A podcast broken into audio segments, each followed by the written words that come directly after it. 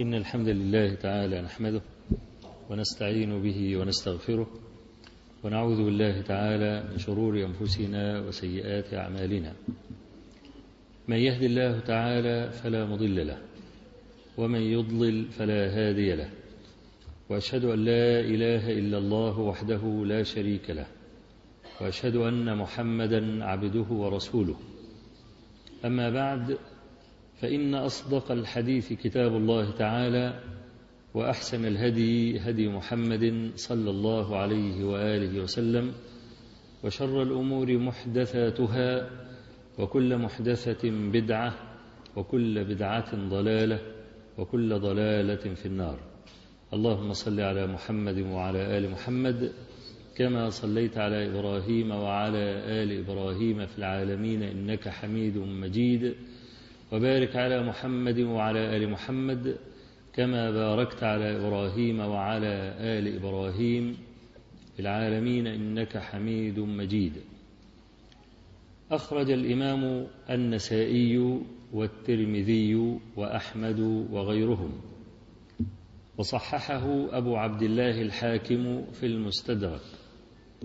من حديث النواس بن سمعان الكلابي رضي الله عنه قال قال رسول الله صلى الله عليه وآله وسلم ضرب الله مثلا صراطا مستقيما وعلى جنبتي الصراط سوران فيهما أبواب مفتحة وعلى الأبواب ستور مرخاة وعلى رأس الصراط داع يدعو يقول يا أيها الناس ادخلوا الصراط جميعا ولا تتعوجوا. وداع يدعو من فوق الصراط. فأما الصراط فهو الإسلام.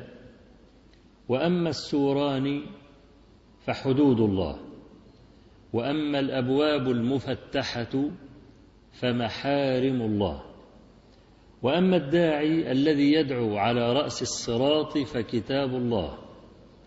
وأما الداعي الذي يدعو من فوق الصراط فهو واعظ الله في قلب كل مسلم.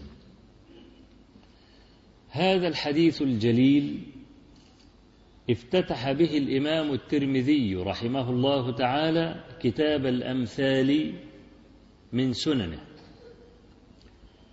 لأن هذا المثل لخص الإسلام أجمع فلم يترك شيئا إلا يندرج تحته. الأمثال من باب المبين فلا يوجد مثل غامض قط. فالذي لا يفهم المثل ينبغي أن يبكي على نفسه. وقد روى ابن أبي حاتم في تفسيره بسند صحيح في سورة العنكبوت عن عمرو بن مرة رحمه الله أنه قال إذا مر علي مثل في القرآن لم أفهمه بكيت على نفسي وذلك أن الله عز وجل يقول وتلك الأمثال نضربها للناس وما يعقلها إلا العالمون أغلب الإشكال يأتي بسبب الإجمال ويأتي بسبب اللفظ المشترك. فهنا تختلف الأنظار.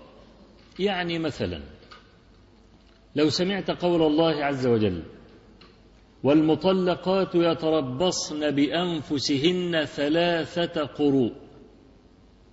فالقرء هنا حيض أم طهر؟ يعني إذا طلقت المرأة تبدأ العد من وقت حيضها أم من وقت طهرها؟ مذهبان. مذهب أهل الحجاز أن القرء طهر. ومذهب أهل الكوفة أن القرء حيض. والسبب في هذا أن هناك أحاديث أن لفظ القرء لفظ مشترك يعني يحمل المعنيين جميعا.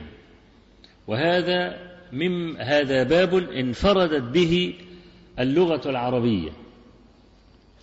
أن الكلمة الواحدة تفيد المعنى وعكس المعنى.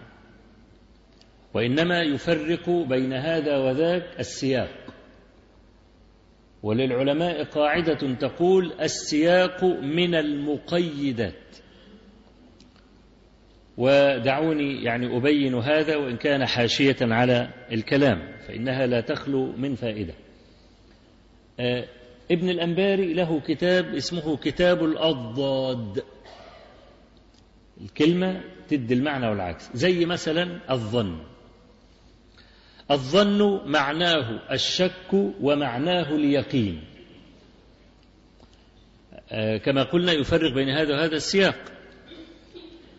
قال تعالى إن يتبعون إلا الظن وإن هم إلا يخرصون. يبقى الظن هنا هو الشك. وقال الله عز وجل واستعينوا بالصبر والصلاة وإنها لكبيرة إلا على الخاشعين الذين يظنون أنهم ملاقوا ربهم. فالظن هنا هو اليقين لأن الشاك في لقاء الله لا يمدح وإنما جاء الظن هنا ممدوحا في الآية. وكما قال تعالى إني ظننت أني ملاق حسابية أي كنت على يقين أنني سألقى حسابية فالظن هو الشك وهو اليقين في ذات الوقت. كذلك كلمة وراء. تفيد وراء خلف يعني وتفيد أمام. أما أنها تفيد خلف فهذا هو المصطلح عليه من الكلمة. أما أنها تفيد أمام فذلك كما في قوله تعالى وكان وراءهم ملك يأخذ كل سفينة غصبا. هو إذا كان وراء بمعنى خلف يبقى هم خلاص تجاوزوه فما هو الداعي لخرق السفينة؟ لا يبقى وراء هنا بمعنى أمام كما ذهب إليه جماعة من المفسرين. فإذا هذا باب انفردت به العربية. أما أن السياق من المقيدات فهذه قاعدة في غاية الأهمية. ليه؟ لأن الكلام سياق وسباق ولحاق. يعني صلب الكلام يسبقه كلام ويعقبه كلام وقد لا يتم المعنى إلا بهذه الثلاثة. فمثلا في قصة سليمان عليه السلام مع النملة. لما قالت النملة إيه لا يحطمنكم سليمان وجنوده وهم لا يشعرون. فتبسم ضاحكا من قولها. ألا يكفي أن نقول فتبسم من قولها؟ وما دلالة هذه اللفظة ضاحكا؟ ما دلالتها؟ قال لك التبسم يحتمل تبسم الغضب وتبسم الرضا. أما تبسم الغضب فكما في حديث كعب بن مالك في الصحيحين لما تخلف عن غزوة تبوك ثم أظل قادما من تبوك وجاء المعذرون من الأعراب يعتذرون عن تخلفهم قال كعب فلما دخلت المسجد فرآني تبسم تبسم المغضب وقال لي ما خلفك؟ وكما يقول أبو الطيب إذا رأيت نيوب الليث بارزة فلا تحسبن بأن الليث يبتسم.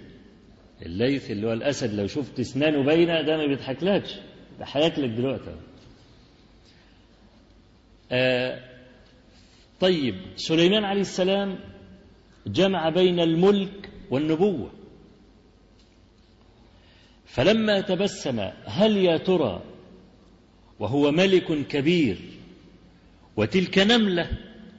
لما قالت هذا الكلام تبسم تبسم رضا؟ أم تبسم تبسم الملوك الذين لا يسمحون إلا أن يخاطبوا بصيغة الملك ولا تقوى أنفسهم أن يخاطبوا كما يخاطب العامة فجاءت هذه اللفظة ضاحكا لتبين أنه تبسم تبسم رضا. زي السكوت. إحنا عندنا في الأمثال السكوت علامة الرضا. جميل.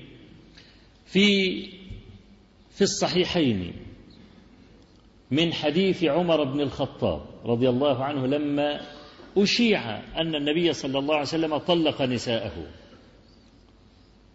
فجاء إلى حفصة وقال أطلقكن رسول الله صلى الله عليه وسلم؟ قالت لا أدري. فجمع رداءه وانطلق إلى المسجد وإذا النبي صلى الله عليه وسلم معتزل في مشربة له ويقف على باب المشربة رباح. غلام النبي عليه الصلاة والسلام كان البواب. قال عمر فلما دخلت المسجد وجدت رهطا يبكي بجنب المسجد. فقلت لرباح استأذن لعمر. فدخل ثم خرج وقال ذكرتك له فصمت. قال فجلست بجانب المنبر. فغلبني ما أجد مش مستحمل يعني. فقلت لرباح استأذن لعمر. فدخل ثم خرج قال ذكرتك له فصمت. قال فجلست بجانب المنبر. ثم قلت استأذن لعمر. فدخل ثم خرج قال ذكرتك له فصمت. قال فانصرفت. وبينما أنا عند الباب إذ ناداني فقال أذن لك. يبقى السكوت علامة إيه؟ علامة منع ولا علامة رضا؟ علامة منع. خلاص؟ طيب السكوت علامة رضا الكلام ده صحيح؟ أيوة قال لك صحيح. قال صلى الله عليه وسلم وتستأمر البكر. قالوا يا رسول الله إن البكر تستحيي إذا جاء واحد يتقدم لها ليتزوجها. قال إذنها سكوتها. يبقى السكوت علامة إيه؟ علامة الرضا يبقى أنا إذا السكوت ممكن يبقى علامة رضا وممكن يبقى علامة إيه؟ علامة منع. طب أنا إيه اللي يعرفني بقى السكوت علامة رضا ولا منع؟ السياق. إذا السياق يقيد الكلام. السياق يقيد الكلام. يبقى عشان كده إحنا إيه بقى جبنا من اللفظ المشترك يكثر فيه الايه يحتمل معنى وعكسه مثلا أو يحتمل معنيين أو أكثر من معنيين أو الكلام ده. يبقى يوم يقول لك يقصد كذا يقول لك لا ده يقصد كذا.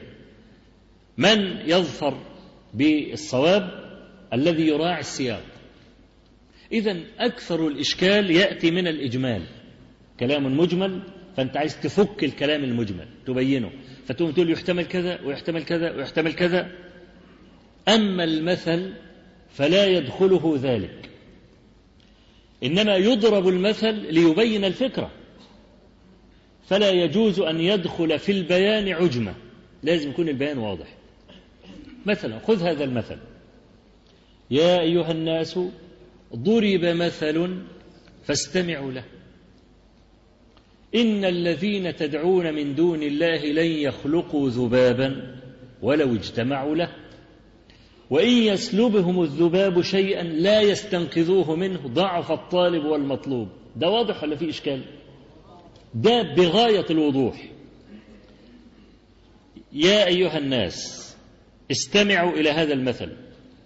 يا أيها الذين تعبدون من دون الله آلهة أيا كانت هذه الآلهة. إن الذين تدعون من دون الله لن يخلقوا ذبابا.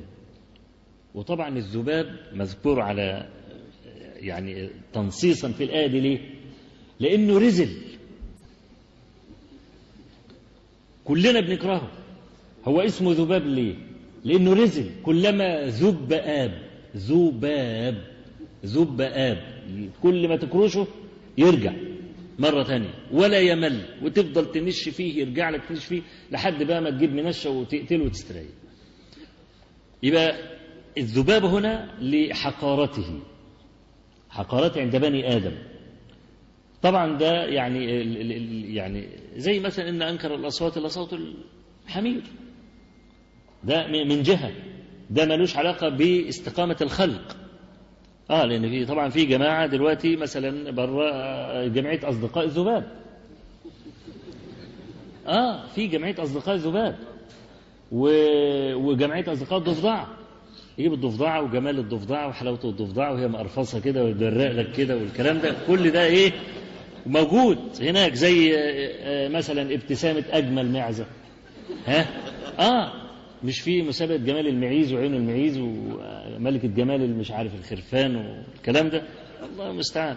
فهو الذباب ده اللي هو إيه بقى؟ اللي هو ال- ال- الإنسان بينفر منه الكلام ده. هذا الذباب لو اجتمع الخلق جميعا على أن يخلقوا لا يستطيعون. وطبعا أصل الخلق الإيجاد من عدم. جماعة ضعفاء العقول بقى والجماعة اللي هم بيعوموا على كل كلام. لما جت النعجة دولي ومش عارف إيه والكلام قال لك بس استنساخ النعجة دولي ما خدوا الخلية منين؟ خدوا الخلية مما خلقه الله عز وجل. ومع ذلك هي كانت فلتة معهم كده وعجزوا عملوا ألوف التجارب عشان يطلعوا مرة ثانية. ما عرفوش يعملوا حاجة. ويقول لك كده استطاعوا أن يخلقوا هيخلقوا البني آدم بقى ويستنسخوا من البني آدم عدة نسخ ومش عارفين الكلام ده. فهؤلاء جميعا لو اجتمعوا جميعا على أن يخلقوا ذبابا لن يستطيعوا أن يخلقوا. بلاش مش هيخلقوا ذبابا.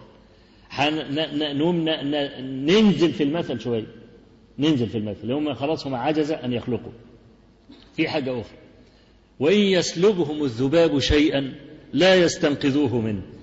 وإنت بتاكل كده طبق الطبيخ وقفت عليه دبانة أخذت رشفة كده لو بدع هات. ولو مسكت الدبانة نفسها هتعرف تطلع اللي مصته ما تعرفش تطلع اللي مصته حتى لو مسكتها ده لو مسكتها ضعف الطالب والمطلوب. ده بالعكس ده هم أكمل آلة من الآلهة التي يعبدونها. أنا مش فاهم دول أين ذهبت عقولهم. يجيب حجر ويعبده. طب أنت سميع بصير متكلم مريد والحجر ليس فيه شيء من هذا. مين اللي يعبد مين بقى؟ يعني أنا مش فاهم يعني. الأكمل آلة هو الذي يعبد العدم؟ شيء عجيب. يعني ولذلك الإنسان ال- ال- ال- لو وقف عند أسئلة القرآن لابد أن يسلم. أسئلة القرآن مفحمة ملهاش غير جواب واحد بس أن تسلم بالحق. شوف في صحيح البخاري يقول جبير بن مطعم رضي الله عنه دخلت في فداء أسرى بدر. كان جبير بن مطعم آنذاك كان كافرا. ودخل المدينة علشان يتفاوض مع النبي عليه الصلاة والسلام في شأن الأسرى الذين أسرهم في بدر. فلا فوصل المدينة وفي صلاة المغرب والنبي عليه الصلاة والسلام يصلي بالمسلمين. قال فسمعته يقرأ أم خلقوا من غير شيء؟ أم هم الخالقون؟ أم خلقوا السماوات والأرض بل لا يوقنون؟ أم عندهم خزائن ربك أم هم المسيطرون؟ قال فكاد قلبي أن يطير. أربعتاشر أم في سورة الطور. أربعتاشر أم. ما فيش ولا سؤال يستطيع المرء أن يجيب عنه لو أراد أن يجيب إجابة صحيحة إلا إجابة واحدة فقط. وهو أن الله عز وجل هو فاعل ذلك. فإذا الأمثال عندما يأتي المثل لابد أن تصغي إليه وتنظر إلى طرفيه. مثل له طرفان. وتنظر ما هو المراد منك. فالأمثال إذن من باب الإيه؟ من باب المبين. فيش فيه مثل غامض على الإطلاق. نأتي إلى المثل الذي هو حديثنا اليوم وغدا إن أحيانا الله عز وجل والتقينا بكم. ضرب الله مثلا صراطا مستقيما. لازم عشان تفهم المثل لابد إنك تتخيل المثل. صراطا مستقيما طريق سكة. وعلى جنبتي الصراط سوران. أدي سور وأدي سور. والسور ده يعني إحنا لو تصورنا هذا المسجد أدي سور أدي الصراط اللي هو مساحة المسجد وأدي سور وأدي سور. وفيهما في السورين أبواب مفتحة زي ما أنت شايف كده. وعلى الأبواب ستور مرخاة كل باب عليه ستارة مشدودة عليه. وفي أول الصراط من الأمام داع يدعو اللي ماشيين على الصراط. يبقى هو قدام وهم في الخلف. يقول يا أيها الناس ادخلوا الصراط جميعا ولا تتعوجوا. وهناك داع آخر من فوق الصراط. إذا من فوق الصراط ده بيراقب اللي ماشي شايف كل اللي ماشي على الصراط. وداع يدعو من فوق الصراط. أدي الإيه؟ أدي المثل. يبقى عندي طريق سوران أبواب مفتحة وداعيان. داعي على رأس الصراط وداعي إيه؟ من فوق الصراط. أدي الإيه؟ الرموز الخمسة اللي موجودة في الإيه؟ في المثل. ثم فسر النبي صلى الله عليه وآله وسلم هذا المثل. قال أما الصراط فهو الإسلام. والسوران حدود الله. والأبواب المفتحة محارم الله. والداعي الذي يدعو على رأس الصراط كتاب الله. والداعي الذي يدعو من فوق الصراط هو واعظ الله في قلب كل مسلم. فنرجع بقى للرموز الخمسة ونفسرها. الصراط هو الإسلام. الإسلام محدد. عشان كده قال لك السوران حدود الله. اللي يطلع بره السورين خارج السورين يبقى خرج من الإسلام. تعرف زي ما بنمثل الدين الدين ثلاثة. إحسان وإيمان وإسلام. حديث جبريل ما الإسلام ما الإيمان ما الإحسان. فأنت تخيل وأنت قاعد كده الثلاثة دول عبارة عن ثلاث دوائر متداخلة. آدي الاحسان آدي الإحسان أهو. وبعدين دايرة أوسع منها اللي هو الإيمان دايرة أوسع منها الإسلام. فإن خرج من الإحسان وقع في الإيمان. وإن خرج من الإيمان وقع في الإسلام. وإن خرج من الإسلام وقع في الفضاء الواسع. فضاء الواسع بقى. اللي ملوش حد اللي هو الكفر بقى. يبقى إذا الإسلام محدد. له قوانين. الكفر ملوش قانون. اللي على مزاجك تعمله. مفيش حاجة بتقف معاك خالص. عشان كده تشوف سفيان الثوري بيقول إيه. وكلام السلف كان كان كلام كده ذهب. كلمة منهم سبيكة. مش إيه الواحد مننا يقعد يلت ويعجن ويروح ويطلع وينزل وتلاقي في الآخر عايز يقول كلمة واحدة. بيفكرني بربيعة بن أبي عبد الرحمن شيخ مالك. أنت عارف الأعراب زمان كان الواحد منهم يقول الكلمة هي كلمة. ما يلتش كتير ولا يعجن ولا بتاع. فربيعة اتكلم شوية كلام كده فظن إنه فصيح وعجبته نفسه يعني ويتكلم والأعرابي قاعد جنبه. ففكر نفسه فصيح وبتاع فقام قال للأعرابي يا أعرابي ما تعدون الفصاحة فيكم؟ قال قلة الكلام. قال وما تعدون العي. قال ما أنت فيه منذ الصباح. العي مش عارف إيه عمال يلف حوالين الموضوع ومش عارف يجيبه. هو العرب كلمة ونص كلمة ونص. عايز يفرق ما بين البرد والحر. أيهما أضر على بني آدم؟ البرد ولا الحر؟ لا شوف هم قالوا إيه؟ قالوا القر بؤس والحر أذى. الأذى عادة يطلق على الشيء اليسير. ها؟ لن يضروكم إلا أذى. لكن البؤس البرد يدخل في عظمك ينشفك. لكن لكن الحر بتلزق وعرقان وخلاص زهقان. بس لكن ما تعياش. البرد يموت. يدخل في العظم زي ما قلت لك. كلمة زي دي. خلصتنا من الموضوع. القر القر تقعد تتكتك كده من البرد يعني. القر بؤس والحر أذى. الاثنين. فعشان كده بقول لك إيه كان ال... ال... ال... كلامهم سبايك شوف سفيان الثوري بيقول إيه. الحديث درج. خلي بالك من المثل ده. ما هو ده مثل برضه. الحديث درج والرأي مرج. فإذا كنت على الدرج فإذا كنت على الدرج فاحذر أن تزل قدمك فتندك عنقك. وإذا كنت في المرج فسير حيث شئت. عايز يقول لك الناس رجلان. رجل متبع للوحي ورجل متبع لهواه. وما ثم إلا وحي أو هوى. واحدة من الاثنين. فلا تطع ولا تطع من أغفلنا قلبه عن ذكرنا أدي الوحي. واتبع هواه. وكان أمره فرطا. يا داود إنا جعلناك خليفة في الأرض. فاحكم بين الناس بالحق أدي الوحي. ولا تتبع الهوى. فيضلك عن سبيل فإن لم يستجيبوا لك فاعلم أنما يتبعون أهواءهم. يستجيبوا لك ده الوحي. فإما واحد ماشي تبع الوحي وإما واحد ماشي تبع إيه؟ تبع مزاجه تبع هواه.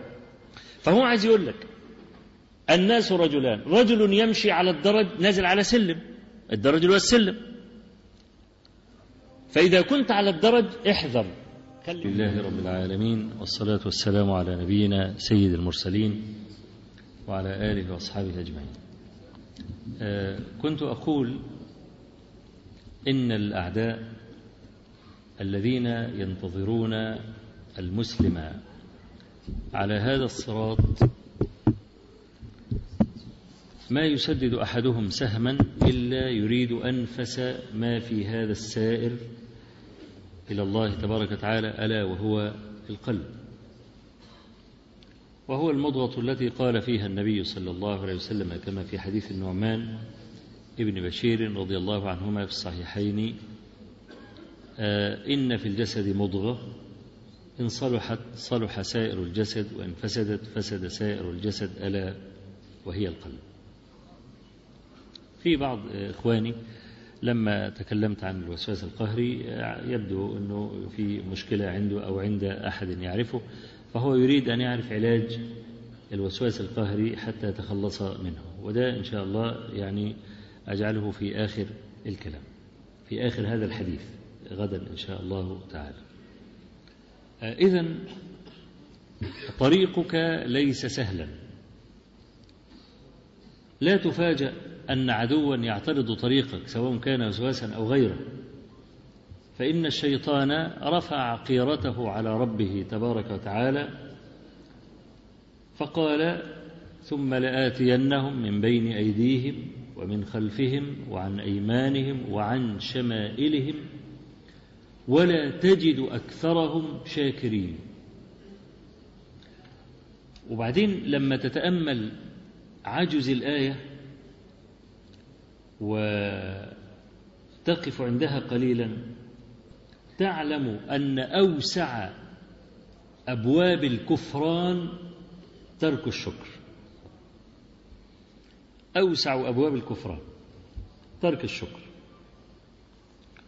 وترك الشكر هو الذي يوقع العداوة والبغضاء بين بني آدم حتى بين الوالد وولده. تلاقي الوالد موفر للولد ما يريد. ويجي الولد يعصيه أو لا يقوم بواجبه. يقول لي يا ابني أنا عملت لك كذا وعملت لك كذا وعملت لك كذا وعملت لك كذا. أنت عملت إيه؟ ليه يا ابني بتكلفني ما لا أطيق؟ الجيل الحالي جيل مستهلك لا يراعي المسؤولية ليس كآبائه. آباؤه أكثر جدا منهم. جيل المحمول وجيل الفضائحيات والجيل المستهلك اللي هو بيتقاتل في الاستهلاك. محمول النهارده ب 2000 لا عايز أبو ثلاثة ما ينفعش عايز أبو أربعة عايز أبو خمسة. أنا إزاي أبقى أبقى في وسط زمايلي معايا؟ محمول 3 4000 والواد معاه محمول 15000 ولا بتاع أودي وشي فين؟ ها؟ كأنها فضيحة. يا ابني راعي ظروفي. أنا بشتغل وردية وبشتغل اثنين وبشتغل ثلاثة. وأنت عمال تستهلك. يا ابني ارحم الولد ما بيرحمش تكرهه. تكرهه مع إنه ابنك. تكرهه. فالذي يوقع العداوة والبغضاء حتى بين الوالد وولده هو ترك الشكر الجحود. ولله در سفيان الثوري رحمه الله. بيقول إيه سفيان؟ بيقول نظرنا إلى أصل كل عداوة في العالم فوجدناها اصطناع المعروف إلى اللئام. ما بيطمرش فيه. ده أصل كل عداوة. والرسول عليه الصلاة والسلام عندما أتى النساء في يوم عيد وقال يا معشر النساء تصدقن فإني رأيتكن أكثر أهل النار. قلنا لما يا رسول الله؟ قال تكفرن العشير وتكفرن الإحسان. العشير اللي هو إيه؟ الزوج. ولو أحسن الرجل إليكن الدهر ثم رأيتن منه يوما سوءا لقلتن ما رأينا منك خيرا قط. ومسح جميله بأستيك وهو إيه؟ وهو سيدها وبعلها وشيخها. وزي ما يقولوا السنون بتاع مفتاح الجنة بالنسبة له أشوف النبي عليه الصلاة والسلام يقول إيه؟ لعل إحداكن تطول أيمتها في بيت أبيها. فتسأل الله أن يرزقها زوجا صالحا فإذا رزقها تغضب الغضبة فتقول ما رأيت منك خيرا قط. عن نسي لحد بيتقدم تقول يا رب نص راجل ها؟ بس أطلع من العنوسة اللي أنا فيه وأطلع ويبقى لي بيت وأبقى ست بيت وأنا اللي صاحبة الكلمة في البيت ومش عارف إيه بتاع. فإذا غضبت الغضبه معاه تقول له لا ما رأيت منك خيرا قط. فيحصل نوع من إيقاع العداوة ما بين الرجل والمرأة. السبب في إيه؟ يكفرن العشير ويكفرن الإحسان. أنا مش عايز برضو يعني برضو بعض النساء بيقوم يزعلوا يقولوا انت انت, بتيجي دايما تيجي على النساء ودايما تقول لي مش عارف إيه الكلام ده. لا أنا ده كلام النبي عليه الصلاة والسلام مش كلام. هذا ليس كلامي هذا كلام النبي عليه الصلاة والسلام. ولأن المرأة يعني سريعة الغضب سريعة النسيان بتستخدم ألفاظ العموم على طول في كلامها. ما شفتش منك يوم خير ما رأيت أنت عارفين ما من صيغ العموم. واستخدم كل وبتاع. فأوسع أبواب الكفران ترك الشكر. عشان كده الشيطان قال إيه؟ ولا تجد أكثرهم شاكرين. لا يشكرون الله عز وجل. مع إن المصيبة إذا الله عز وجل ابتلى عبدا بمصيبة تتمخض عن خير. تتمخض عن خير. أنا أقول لكم حكاية. حدثت لي رجل أعرفه. الرجل ده ماتت امرأته. وبعدين خرج من القاهرة ذاهب إلى الإسكندرية علشان يقضي مشوار. وهو في الطريق عمل حادث. ضرب بنت في الطريق البنت ما ماتتش المهم خدوه لاسم الشرطة وبتاع بات ليلة فزعلان جدا وبتاع و... إنه يعني اتبهدل يعني والكلام ده. فراح عشان ياخد مسكنه في القاهرة عشان يجيب بعض أوراق. علشان يكمل يعني المشوار وجد سقف غرفة النوم سقط على السرير. ده لو بيت ليلتها ده ده ما عندوش حد. ولاده متجوزين ومراته ماتت وهو لوحده. ده كان عفن. ما كانوش اكتشفوا اكتشفوا إن هو مات إلا ما تطلع ريحته. فلما رأى المنظر خر ساجدا. إن ربنا أنجاه. طب ما تخر ساجدا من الأول. يعني مش لازم تحصل كارثة عشان تعرف أن الله لطيف أن الله لطف بك. بعض الصحفيين المشهورين قرأت له مقالا سنة 74 أيام ما كان في كأس العالم ما بين هولندا وألمانيا والكلام ده. وهو بقى كصحفي يعني كبير صاحب مؤسسة صحفية كبيرة والكلام ده ما بيروحش زي بقية الناس يعني بيروح وعلى آخر لحظة يركب يعني. المهم برضه معتمد على القصة وبتاع. المهم إيه؟ الكاوتش فرقع في السكة منه. على ما السائق نزل وصلح الكاوتش وعمل وبتاع والكلام ده كانت الطائرة ماشية على المدرج بقى عشان تطير. رجع بقى كاسف البال وحزين وهيبقى زي الجمنهور. هيشوف الإيه؟ يشوف بقى الماتش زي خلق الله في التلفزيون وبتاع. زعلان كان عايز يشوفه شخصيا. يشوف الماتش شخصيا. نقعد في المدرجات والكلام ده. المهم طبعا إيه شاف الماتش وبتاع والكلام ده وهو طبعا بالساعة ستة قبل كل الموظفين بيكون هو موجود في الدار بيلاقي العدد الأول محطوط على المكتب بتاعه الكلام ده. وإذا به يجد في الصفحة الأولى أن الطائرة التي كان سيريد أن يستقلها ارتطمت بجبل من الجبال ومات كل من فيها. قال أحمدك يا رب. ليه؟ ليه؟ الإنسان لا يؤمن حتى يرى حتى يرى العذاب الأليم. وهو الواحد يجلل هذا الكلام مع حسن الظن في الله عز وجل. سوء الظن في الله وده من الكفران. هذا من الكفران. كل مصيبة ألمت بك فجللتها بحسن الظن انقلبت رضا وكانت بركة عليك. أنا دلوقتي الله عز وجل لم يقدر لي الحاجة الفلانية. يقول لعله خير لعله خير. جاي من ورا. ما أنا ما أعرفش إيه اللي ورا. يعني أنا أحكي لكم قصة أنا كنت أحد أطرافها. في شاب كان يعني من بلدنا وده يتيم وكان عنده ثقب في القلب وكان عنده تقريبا شبه شلل. عرفش يمسك الكوباية بإيده ولا يرفع ولا ينتفع والكلام ده. المهم ربنا عز وجل قيض له بعض أهل الخير بدأ يعمل علاج طبيعي ويتعالج والكلام ده عوفي. كان سنه تسع سنين لما كان مريض بهذا المرض وهو ابن 13 14 سنة. عوفي وبدأ يعني يبقى عنده قوة بتاع. طلع إلى بلد من البلاد العربية عشان يشتغل في ذلك الوقت وكان بيشتغل في الأسمنت في البناء يشيل الأصعة المونة ويطلع الدور اللي مش عارف إيه ده سبحان من يحيي العظام وهي رميم. هذا الشاب لم يترك فاحشة إلا فعلها. في هذا البلد. يبقى عجزك الرحمة ولا لا؟ عجزك الرحمة. العجز عن معصية الله نعمة. كما قال صلى الله عليه وسلم يأتي على الناس زمان يخير ما بين العجز والفجور. إذا خير أحدكم بين العجز والفجور فليختر العجز. بدالا لو كان فضل على كرسي طول عمره كده كان أحمد لعاقبته مثلا على الأقل فيما يظهر يعني لنا من ارتكاب الفواحش وإلى آخره. فيبقى الإنسان إذا أصابته مصيبة. في نفسه أو في ولده أو في ماله. فقال لعله خير انقلب ذلك إلى رضا. وهو ده الواجب. أنا عند ظن عبدي بي فليظن بي ما شاء. كنت تظن أنه سيشقيك سيكون لك عند ظنك. إن كنت تظن أنه سيرحمك سيكون لك عند عند ظنك. فسفيان الثوري بيقول نظرنا إلى أصل كل عداوة في العالم فوجدناها اصطناع المعروف إلى الآن فالشيطان ولآتي ثم لآتينا من بين أيديهم ومن خلفهم وعن أيمانهم وعن شمائلهم. ما جابش جهة فوق ولا تحت. بعض العلماء بيعلل هذا يقول لأنها تحت وفوق جهة الخسف. فما يحطش نفسه بقى في المكان اللي ممكن يخسف فيه قل هو القادر على أن يبعث عليكم عذابا من فوقكم أو من تحت أرجلكم. فجهة الخسف ولأن العادة أن العباد ما بيطلعوش لفوق ولا يغتصوا في الأرض. العادة أن كل تحركاتهم تكون في الجهات الأربع أينما يممت وجهك إذن ستجد شيطانا على الرصد.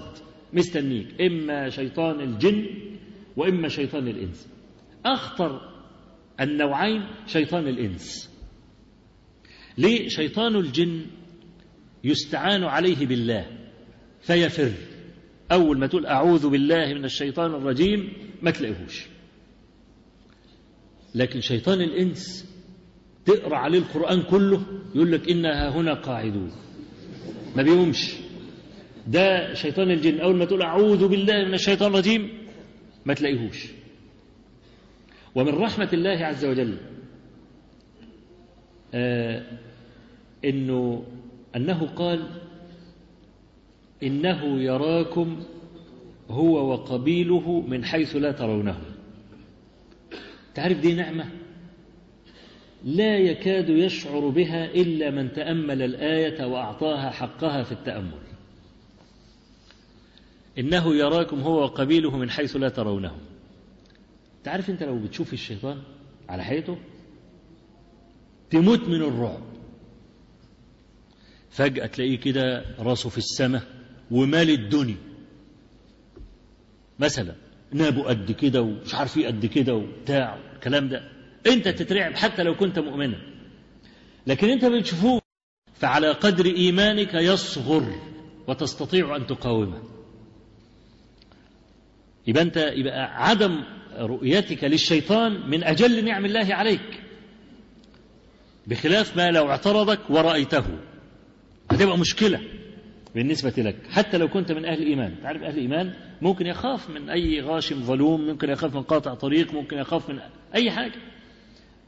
فيبقى لما لما نقرأ إنه يراكم هو وقبيله من حيث لا ترون دي برضه معدودة من النعم التي أنعم الله عز وجل بها على المؤمن.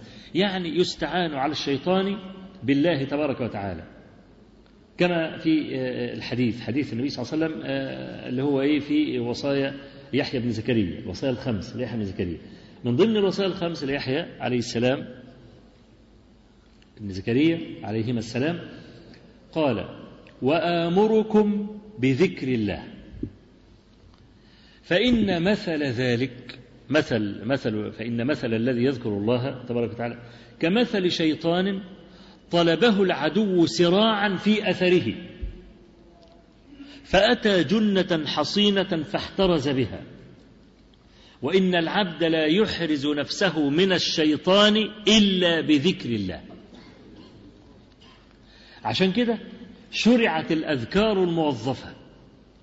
اللي ما بيقولوش أذكار الصباح ولا المساء ولا الأذكار الموظفة دي الموظفة التي لها أوقات معينة توظف وتقال فيها. دول خسرانين بيخسروا كتير. الأذكار الموظفة دي إنما شرعت لحمايتك. ولو تأملت معاني الأذكار الموظفة ستجد عجبا. خذ مثلا ذكر أذكار الصباح والمساء. لما بتقول مثلا أصبحنا وأصبح الملك لله والحمد لله ولا إله إلا الله والله أكبر ولا حول ولا قوة إلا بالله. أصبحنا وأصبح الملك لله أنت ليك إيه بقى؟ ولا حاجة. دي شهادة فقر موثقة. أنت فقير رسمي. ما تمتلكش حاجة خالص. وده في نوع من الاستعطاف. يا رب لك الملك كله وأنا ليس فيه شيء. فأنا محتاج إليك لا أستغني عنك طرفة عين. يبقى لما تكون أنت عبد بالنظام ده هو تفتري ليه؟ ماشي على رقاب العباد ليه؟ ده أنت لو جالك شوية مغص هتعض الأرض. فيعرف إن انت عبد ولابس لبوس العبودية فلم نفسك. لأن أي جبروت أي فرعنه ده بخلاف رسم العبودية. بخلاف رسم العبودية. أنت لم تخلق إلا لتكون عبدا. تيجي تمارس دور غير دور العبد بتفشل. ما تعرفش تعملها. يذلك المرض ويقهرك الموت. يبقى خلاص قرب. انت يا دوب لسه بتفتح عينيك تقول يا رب لك الملك كله وأنا ليس لي فيه شيء فأنا محتاج إليك فقير. أصبحنا وأصبح الملك لله والحمد لله على إيه بقى؟ الحمد لله على أن الملك له. وليس لغيره. قل لو أنتم تملكون خزائن رحمة ربي إذا لأمسكتم خشية الإنفاق. وكان الإنسان قتورا. ده لو الملك ده مع حد كنا أرقنا ماء وجوهنا كل لحظة. لكن تبص إيه العبد يعصي ويديله. ومش كده بس. العبد يسقط في حمأة العصيان حتى يصل إلى القاع. فيتفضل الله عليه ويرفعه إلى قمة الولاية. كمان مع إنه إيه؟ مع إنه نازل في الأرض يرفعه إلى قمة الولاية. ثم هو الغني الذي ليس لغناه منتهى. يعني النظام العالمي الجديد والكلام ده لو حب يعمل تكييف مركزي للعالم. يعرف؟ بكل هذا الجبروت والأموال والكلام ده يعرف يعمل تكييف مركزي للصحراء؟ عرفش يعمل الكلام ده. شوف الشمس بتعمل إيه. في دقائق معدودة.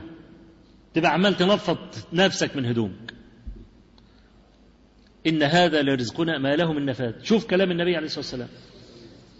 قال يد الله يد الله ملأ سحاء ينفق كيف يشاء. انظر إليه كم أنفق منذ خلق السماوات والأرض. ما فيش رقم.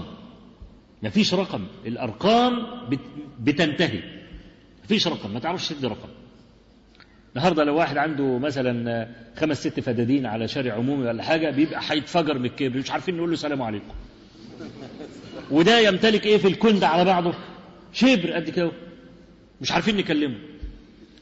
ويكلح وشه كل شوية حتى برغم إنه بيدي أموال الزكاة يعني لازم يطلع أموال الزكاة. يدي أموال الزكاة وهو بيدي أموال الزكاة يقولون مش أنا شايفك أول إمبارح؟ كل ما اطلع تشوف خلقتك ومش عارف إيه والكلام ده وبتاع. شوف قل لو أنتم تملكون خزائن والله العظيم الذي يعرف رب العالمين بصفاته لا يستطيع أن يعصيه. لا يستطيع قلبه أن يقوم في مشهد العصيان لو أدى للأسماء الحسنى حقها من التأمل والعمل. فالحمد لله أن الملك له لا لغيره ولا إله إلا الله. ده شهادة التوحيد. أنا لا أشرك بك شيئا. لا ده, ده على الصبح وأنت لسه ممدد جتتك على السرير بس فتحت عينك يا دوب. فتحت عينك. قمت قايل الكلمتين دول. شوف لما تيجي تنام. يعني اذا أول مذكور لك هو الله. وآخر مذكور لك هو الله. أهو ده بقى ده بقى علامة الحب. أنت بقى هتنام كما في حديث البراء. حط إيدك كفك اليمين ده تحت خدك. زي ما النبي كان بيعمل بالظبط. ما تقوليش أحطها ليه؟ ها؟ ايدي بتنمل ولا مش عارف ابتدي حطها قول الاذكار وافرد إيدك زي ما انت عايز وديها في الحتة اللي انت عايزها.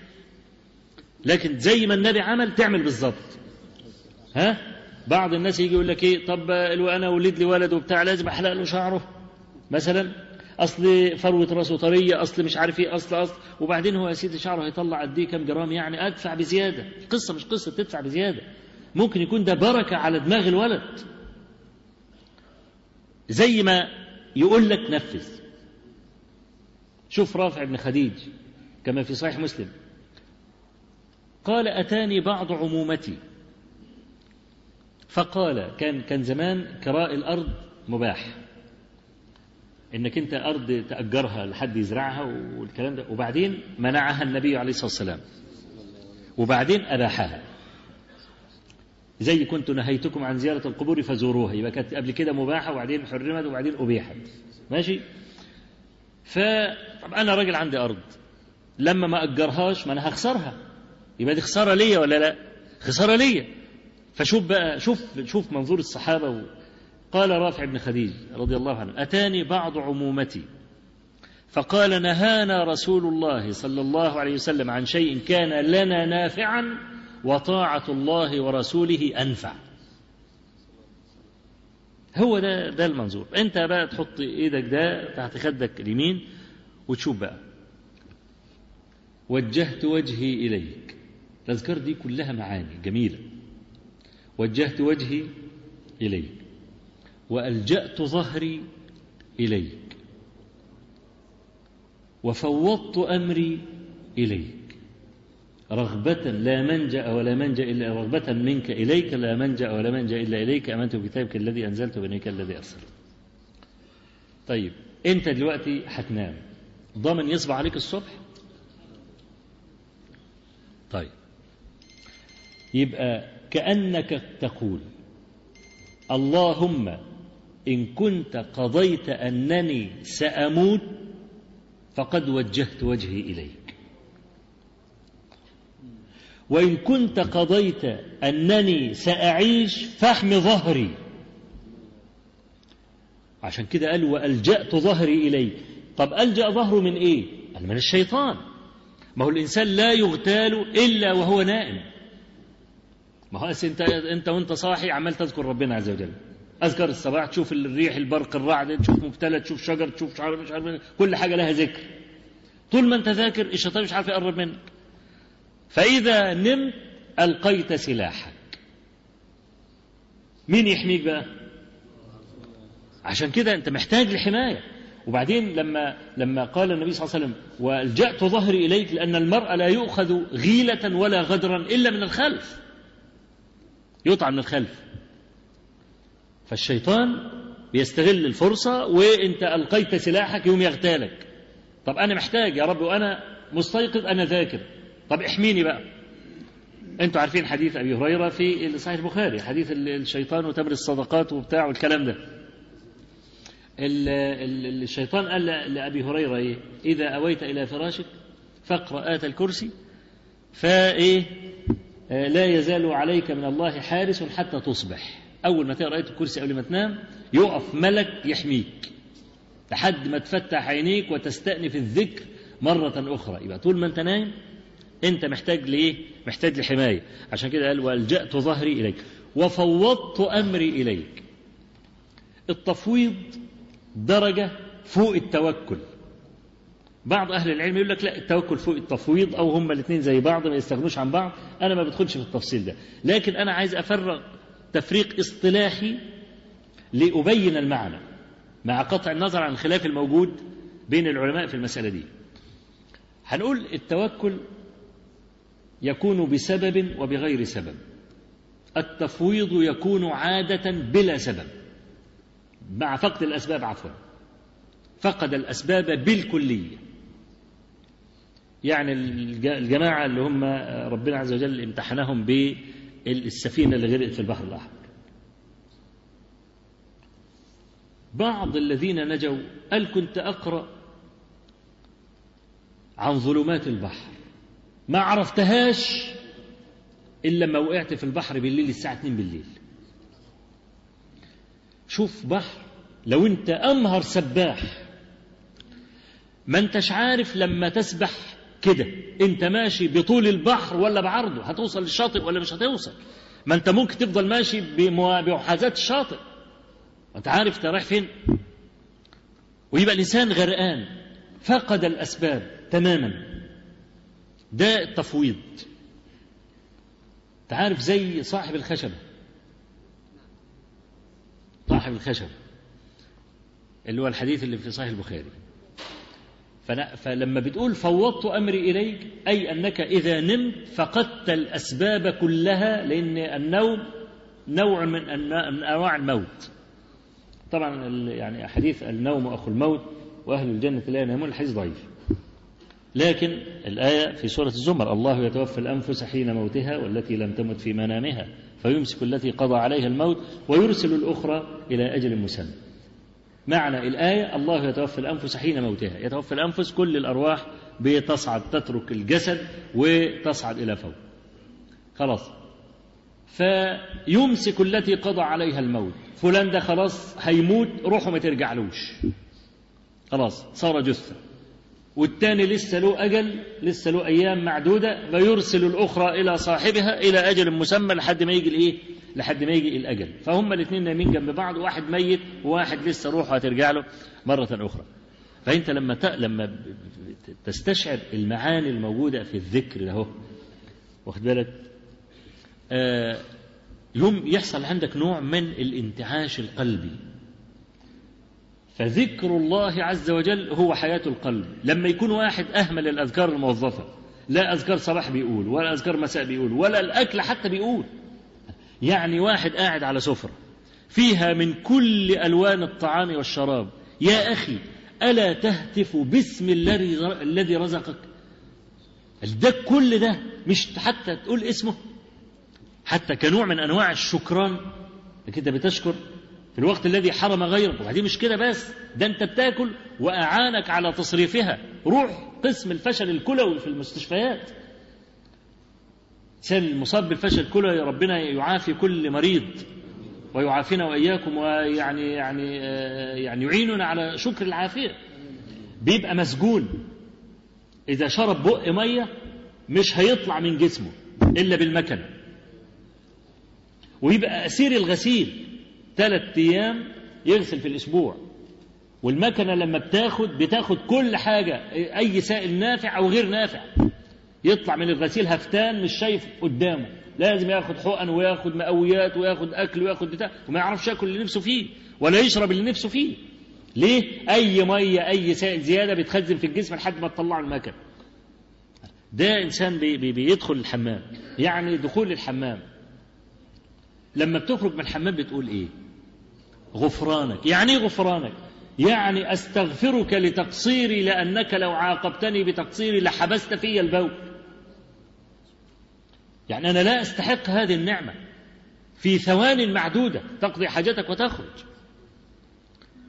في القصة المأثورة اللي بيحكوها عن أبي يوسف وهو مع الرشيد وبيتكلموا بسبب قضية معروفة يقال أخر العصر شوية بتاع الكلام لما قال أمير المؤمنين أرأيت إذا كنت في صحراء شاسعة واستبد بك العطش حتى كادت أن تندك عنقك من العطش فجاء رجل بكوب ماء وطلب ثمنا لهذا الكوب كم تعطيه؟ قال أعطيه نصف مملكة. قال طيب شربت وبعدين ما عرفتش تصرفه؟ قال لك طبيب قال لك أصرفه لك. وتديني كام؟ قال أعطيه النصف الآخر. قال مملكة لا تساوي شربة ماء. الله سقاكها مجانا وصرفها لك مجانا. فعشان كده الإنسان لما يطلع يقول غفرانك آه نوع من الشكر نوع من الشكر. الأذكار الموظفة كلها إنما الأصل فيها إحياء القلب إحياء القلب. وآمركم بذكر الله. فإن مثل ذلك كمثل رجل طلبه العدو سراعا في أثره فأتى جنة حصينة فاحترز بها من الشيطان وإن العبد لا يحرز نفسه من الشيطان إلا بذكر الله تبارك وتعالى وللحديث بقية غدا إن شاء الله تعالى. أقول قولي هذا وأستغفر الله لي ولكم وصلى الله وسلم وبارك على نبينا محمد.